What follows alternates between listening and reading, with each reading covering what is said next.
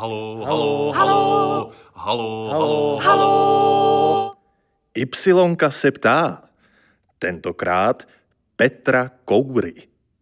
My teď spolu sedíme na jevišti Studia Y. To je jeviště, které vám vůbec není neznámé, naopak. Už se tady cítíte jako doma? Tak přiznám se, že trochu jo, ale eh, když jsem tady stál poprvé před diváky, už tedy nikoliv na zkoušce, ale při eh, představení, při premiéře, tak jsem byl, přiznám se, značně nervózní. Byť eh, třeba přednáším někdy i pro plnou, plnou aulu studentů, 80 i 100 studentů jsem měl na přednáškách, tak tohle bylo něco jiného. A byl jsem mimo jiné i nervózní, jestli se to bude líbit eh, panu profesoru Šmídovi. Tak to jsem trošku byl nervózní, jestli ho nesklamu. A takže když jsem poprvé tady vyšel a viděl jsem ty diváky tady, tak přiznám se, nebyl to pro mě úplně uh, jednoduchý, nebo nebyla to pro mě jaká situace, ale dneska už přiznám se, že se tady trochu jako doma cítím. V čem je to jiné, když jdete před ty davy studentů lačných vědění a před tady plné hlediště Ypsilonky? No, říkal jsem si, že v tom zas takový rozdíl není, hmm. ale rozdíl v tom je, eh, tak ty studenti vás berou jako autoritu, chtějí mm-hmm. se mhm. něco od vás dozvědět, eh, když to tady jsou lidi, kteří přišli do divadla, chtějí se pobavit nebo také se něco dozvědět, ale je to jiná kategorie. Jsou to prostě eh, diváci, kteří od vás očekávají něco jiného než studenti. To je jedna věc. A druhá věc samozřejmě je ten herecký soubor Studia Y, který prostě je úžasný. A e, jsou to prostě e, nejenom úžasní lidé, ale i úžasní profesionálové pro mě e, samozřejmě v prvé řadě. Takže s těmito lidmi jsem e, trošku se ostýchal postavit se vedle nich, jestli na to mám, protože samozřejmě přednáška je jiný hmm. žánr, jiný typ veřejného vystupování než divadlo. Byť přednáška taky může být trochu divadlo a měla by být trochu divadlo. Takže já se třeba přiznám, že když cítím při přednášce, že studenti lehce už ztrácejí pozornost, tak třeba řeknu nějaký vtip historický nebo nějakou eh, skutečnost, která jako pobaví ty, eh, ty studenty. A, takže taky je přednáška trochu divadlo. Kde musíte víc improvizovat? Tady, nebo někde před těmi studenty? Asi někdy víc před studenty, protože já mám přednášky napsané jenom v bodech a vlastně pak improvizuji, když třeba poznám, že to ty studenty eh, to nějaké téma víc baví, tak se mu věnuji víc, eh, protože samozřejmě toho vím podstatně víc, než eh, mohu odpřednášet, takže tam často improvizuji a pak ta interakce, když se studenti na něco ptají, tak potom se třeba jednomu tématu věnujeme daleko víc, než jsem na začátku přednášky předpokládal. A tady samozřejmě je to také dosti často improvizace a v tomhle ohledu právě Y je pro mě určitý vzor. To, co jsem tady poznal, jak se tady improvizuje, tak eh, trošku se snažím to i do těch mých přednášek dostat. Když jsem se začetla do vašeho vyprávění v Ypsilonkovském zpravodaji, jak jste se dostal vlastně k té spálené 16, tak jsem nabila dojmu, že to bylo podle hesla nechtěl, ale musel.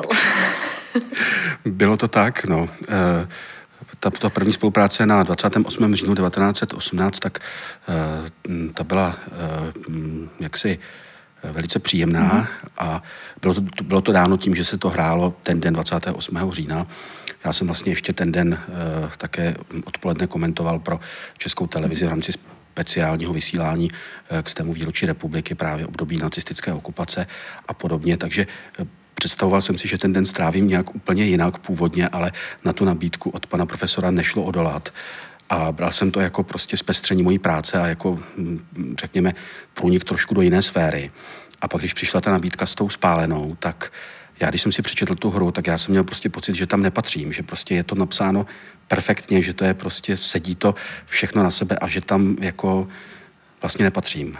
Takže uh, jsem té nabídky si vážil, ale myslel jsem si, že to prostě jako, uh, jako tam moje účast tam, že um, prostě tam nebude uh, nutná a pan profesor mě samozřejmě opět přesvědčil, že to, že to, že to jako nebude špatný nápad a musím říct, že jsem mu za to velice vděčný. Ve Spálené 16 hrajete vlastně sebe sama, historika. Mm, máte touhu zkusit si někdy opravdovou roli? Tak já samozřejmě jsem uh, hrál divadlo jako dítě v rámci nějaké školní akademie, tak jsem několikrát eh, hrál třeba roli vypravěče nebo podobně, protože jsem teda byl schopen se naučit delší text než někteří mý spolužáci, ale uh, prostě cítím, že mm, moje nadání je v trošku jiným směrem, ale ten divadelní nebo filmový svět mě samozřejmě velice jako zajímá jako historika, takže spolupracuji i s filmaři na filmech s historickou tématikou. Dostal jsem jednu malou roli ve filmu Ztracení v Mnichově Petra Zelenky, na kterém jsem spolupracoval jako odborný poradce, tak mě tam zaangažoval jako novináře na tiskové konferenci, takže tam jsem si to vlastně poprvé vyzkoušel, ale uh, chtěl bych zůstat u historie, ale zároveň mě baví to divadlo sledovat ze zadu, sledovat ho z povzdálí, nebo tedy z toho zákulisí jak vlastně to divadlo funguje. To je pro mě zážitek jako neobyčejný a můj oblíbený historik Jan Tesař říká, že principem českých dějin je divadlo. Že divadlo se hrálo velkou roli eh, v době národního obrození, ale i ve 20. století. Eh, září 38 eh, demonstrace, které byly proti tehdejší vládě a vlastně na obranu republiky, nesou určité divadelní prvky a potom i listopad 89. Není náhodou, že klíčovou osobností je divadelní Eh, tedy osobnost, eh, dramatik eh, Václav Havel. Takže divadlo je určitě důležitou součástí českých moderních dějin a já jsem právě rád, že jsem mohl to divadlo vidět i z jiného úhlu pohledu, než jako běžný divák. Říká historik a teď už možná taky trochu herc Petr Koura. Vy jste se s Y ale neseznámil poprvé při té spálené 16 nebo při té předchozí inscenaci, o které jsme mluvili, ale bylo to vlastně v literární reví Jana Šmida 333, ve které jste vyprávěl o své knize Svingaři a potápky v protektorátní noci. Čím vás ano. právě Sving jako historika tak zaujal? tak často se mě lidé ptají, jestli hrajou na nějaký nástroj, hmm. třeba na saxofon, tak já říkám, že bohužel nikoliv. Ehm, já jsem se k tomu dostal přes to období nacistické okupace, které mě jaksi začínalo eh, zajímat už v době středoškolských studií. Eh, věnoval jsem se potom eh, proti nacistickému odboji a tam od toho jsem tedy se dostal ke kultuře toho období a právě se mě podařilo jakoby objevit to téma mladých swingových výstředníků v období protektorátu, eh, lidí, kteří chodili ve výstředním oblečení a hlásili se k angloamerické kultuře, tak vlastně jako přes tenhle fenomén jsem se dostal i k té swingové hudbě. Protože pokud chcete pochopit, proč mladí lidé chodili oblečení, eh, inspirováni touto hudbou, tak musíte o té hudbě něco vědět. Takže takhle vlastně jsem se dostal k té hudbě přes tu historii a mám tu hudbu rád, mám velkou sbírku swingové hudby a chodím na ní rád a dostal jsem se teda poněkud netradičně přes ten historický výzkum. Mm-hmm. Swing eh, podle vás má v sobě takový pocit svobody, štěstí. No, no. Myslíte si, že se dá najít nějaký podobný hudební styl, třeba i pozdější, který by něco podobného v sobě měl? Já myslím, že určitě, protože uh, třeba ten nástup swingu v Americe přichází po hospodářské krizi. Kdy prostě uh, ta společnost je ve velké depresi a teď uh, po překonání té krize přichází uvolnění a lidi se chtějí bavit a ve velkém stylu a proto vznikají ty velké uh, big bandy swingové, swingové. Oni už byli samozřejmě předtím, ale uh, přichází jejich zvýšená obliba. Orchestr Bennyho Goodmana třeba typicky. A mladí lidé začínají vlastně se bavit v tomhle stylu a je tam určité to, ten pocit, překonali jsme tu krizi a teď uh-huh. už prostě se můžeme, můžeme bavit. A potom třeba i později, když přichází roková hudba eh, nebo rock and roll v 50. letech, tak je tam taky ten jednak pocit svobody a určité radosti. Takže eh, já ten swing beru jako eh, jeden tedy z fenoménů, který potom prochází v jiné podobě celým tím 20. stoletím až třeba po punkovou hudbu v 70. letech, tak tam vlastně vidím také podobný uh, pocit té radosti a svobody, byť samozřejmě už v jiných kulisách. Tam je zajímavé, že ty pozdější styly už reagují zase na ty předchozí, mm-hmm. takže třeba uh, pankáči mají krátké vlasy, protože uh, předtím tedy máničky, jak jsem říkalo, v Čechách měly dlouhé vlasy, takže je tam vymezování se vůči tomu předchozímu stylu. Taktéž fanoušci rock and rollu se vymezovali vůči swingu. Ti swingaři byli pro ně jako ta generace otců a oni chtěli už jako ten svůj vlastní styl. Takže je tam určité vymezování, ale zároveň i nějaká kontinuita a ten swing bych řekl, že na počátku je to vlastně první uh, hudební styl, který se šíří masově přes gramofonové desky, mm-hmm. rozšiřuje se tímhle způsobem a přináší sebou celou kulturu. To, co prožíváme teď v současnosti, korona krizi, tak určitě taky není lehká doba. Dá se očekávat, že se něco podobného stane i až to celé skončí? No já bych byl velice rád, protože tak samozřejmě žijí v určité sociální bublině, eh, kde je hodně lidí, kteří mají rádi kulturu a eh, tito lidé se strašně těší na to, až hmm. se otevřou divadla, až se otevřou kina, koncertní sály a až bude možné zase na tu kulturu chodit. Hmm. Takže já v mém okolí to vnímám jako, že je tady velký hlad po kultuře a doufám, že to není jenom můj pocit a že skutečně ta společnost, až tohle všechno odezní, takže bude chtít Eh, tu kulturu zažít a byť eh, to zprostředkování přes eh, média mm, jak si je zajímavé. Během té pandemie došlo, k, řekněme, k rozvoji zase té kultury v této oblasti, tak je to nenahraditelné. Prostě divadlo naživo nebo koncert naživo je něco jiného než přes, přes internet. To asi na tom se shodneme všichni. Historika Petra Kouru prý kdysi velmi zásadně ovlivnila hra Arnošta Goldflama Sladký Terzienstadt. V čem? Proč? No, eh, teď nevím, kde jste na tohle přišla, kde jsem tohle na sebe prozradil, anebo jestli vám to prozradil Arnošt. Eh, tu hru jsem viděl ve třetím ročníku vysoké školy. Eh, pamatuji si, že jsem zahlédl v tramvaji plakátek na tuhle hru, že mě to zaujalo. Už ta kombinace Terezienstadt a Sladký, protože terezínské ghetto nemáme spojené s nějakými příjemnými zážitky. A že tedy jsem na tu hru eh, se vypravil, eh, koupil jsem si divadelní program, který mám dodnes schovaný a eh, právě ta, hm, řekněme, No ta hra je o propagandistickém zneužití Terezín, Terezína, terezínského geta, nacisty a vlastně o tom, jak bylo to terezínské ghetto malováno na růžovo.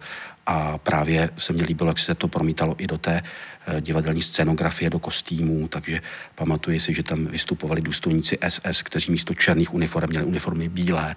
A Dá se říci, že tahle hra mě nejenom nasměřovala k tomu tématu uh, holokaustu, protože v té době jsem se zabýval už tím protinacistickým odbojem, ale to téma pro následování židovského obyvatelstva to mě úplně v té době nezajímalo. Takže to byla jedna věc, ale druhá věc i to divadelní zpracování. Právě to, že tím divadelním jazykem je možné vyjadřovat, že něco, co je ve skutečnosti černé, mělo být bílé, tak tohle se mně strašně líbilo a vlastně Eh, dá se říct, že to byl pro mě určitý iniciační zážitek, jak vnímat divadlo jinak než nějakou povinnou záležitost se školou, kterou, jak jsem divadlo vnímal do té doby. Když se podíváme ještě dále do té vaší osobní historie, co vás jako žáka, později studenta vlastně nasměrovalo k historii, k dějinám pro Leckoho? Je to jenom soubor čísel letopočtu, které se musíme nabiflovat a Leckoho to třeba nebaví, odpuzuje.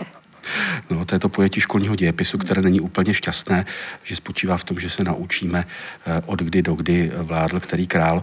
Mě to docela bavilo, právě, takže jsem se to učil už dávno předtím, než to bylo po mně vyžadováno ve škole, kdy vládl jaký přemyslovský král a podobně.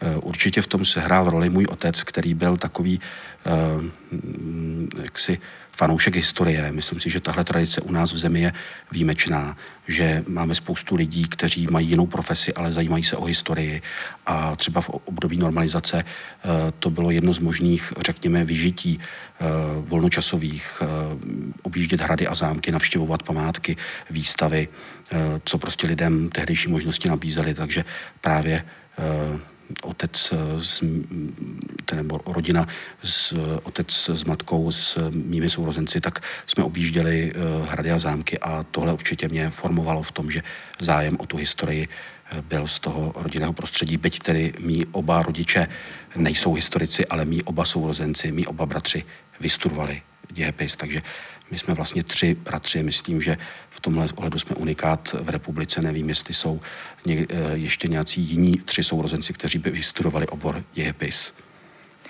Dost často si můžeme, nejen teď, ale vždycky jsme si to mohli přečíst, že bychom se měli poučit z historie, že bychom se neměli nechat nachytat na co už jsme se jednou nechali nachytat, nebo i víckrát. Mě by zajímalo, jestli to vlastně vůbec jde. No, i ono je to trošku, zní to jako kliše, no, to hmm. poučení z historie. Uh, pak je ten slavný výrok, že uh, historie se jednou odehrává jako tragédie a po druhé jako fraška. Uh, to já nemám úplně rád, ten, ten výrok. Ale já si myslím, že prostě to poučení z historie tady jako lze čerpat zrovna v téhle době. Já třeba, když jsem přednášel o první světové válce, tak jsem nehovořil o pandemii španělské chřipky. Hmm. Mně to přišlo, že to je něco jako, eh, co je taková jako třešnička na, na dortu toho utrpení eh, první světové války a vlastně teprve teď v souvislosti s pandemí koronaviru Eh, když jsem si přečetl nějaké další texty nebo zhledl dokumentární filmy, tak eh, jsem zjistil, že těch obětí té španělské chřipky bylo možná více než obětí první světové války a že vlastně těžké identifikovat, kteří ti lidé zemřeli na tu španělskou chřipku a nikoliv. A tedy do mých přednášek tu španělskou chřipku chci zařadit. Hmm. Eh, takže třeba myslím si, že kdybychom více studovali tenhle fenomen, který ještě třeba před pěti lety byl brán jako prostě už historická věc, jako že to je něco, co se nemůže opakovat, nemůže přijít a, a jak to dopadlo. Uh, takže tohle eh, třeba si myslím, že jsme mohli z té historie určité uh, poučení čerpat. No a taktéž i v dnešní době, protože ve 20. století přišla velká hospodářská krize ve Spojených státech a jejím následkem různé populistické proudy, jak si začaly vítězit, tak myslím si, že tohle je taky něco, co můžeme z té historie čerpat poučení a já teda někdy, když eh, třeba čtu dnešní noviny, protože znám ty noviny z 30. let nebo 40. let, tak já si někdy připadám jako v téhle době, že tam prostě vidím ty paralely nebo obrazové materiály, karikatury a tak dále, tak fotografie, tak prostě někdy si připadám jako, že nejsem v 21. ale ve 20. století. Je to určitá profesní deformace určitě, hmm. ale někdy mě tohle napadne. Pokládáte si i otázku, hm, jak se budou historikové za 50, 100 let zabývat a dívat na tu dobu, kterou my teď prožíváme? Samozřejmě to.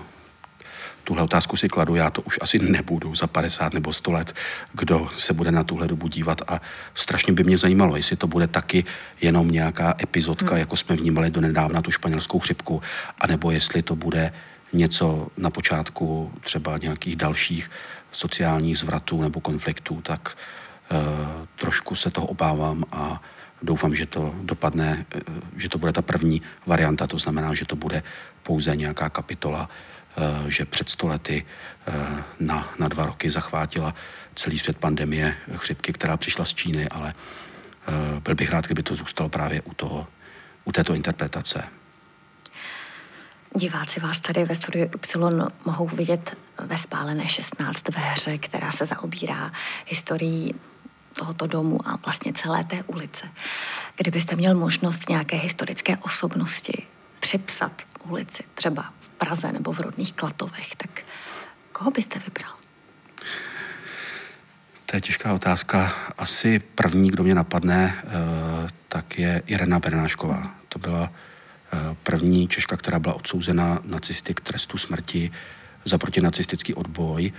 Eh, nakonec eh, tedy byla popravná v srpnu 1942 v Berlíně.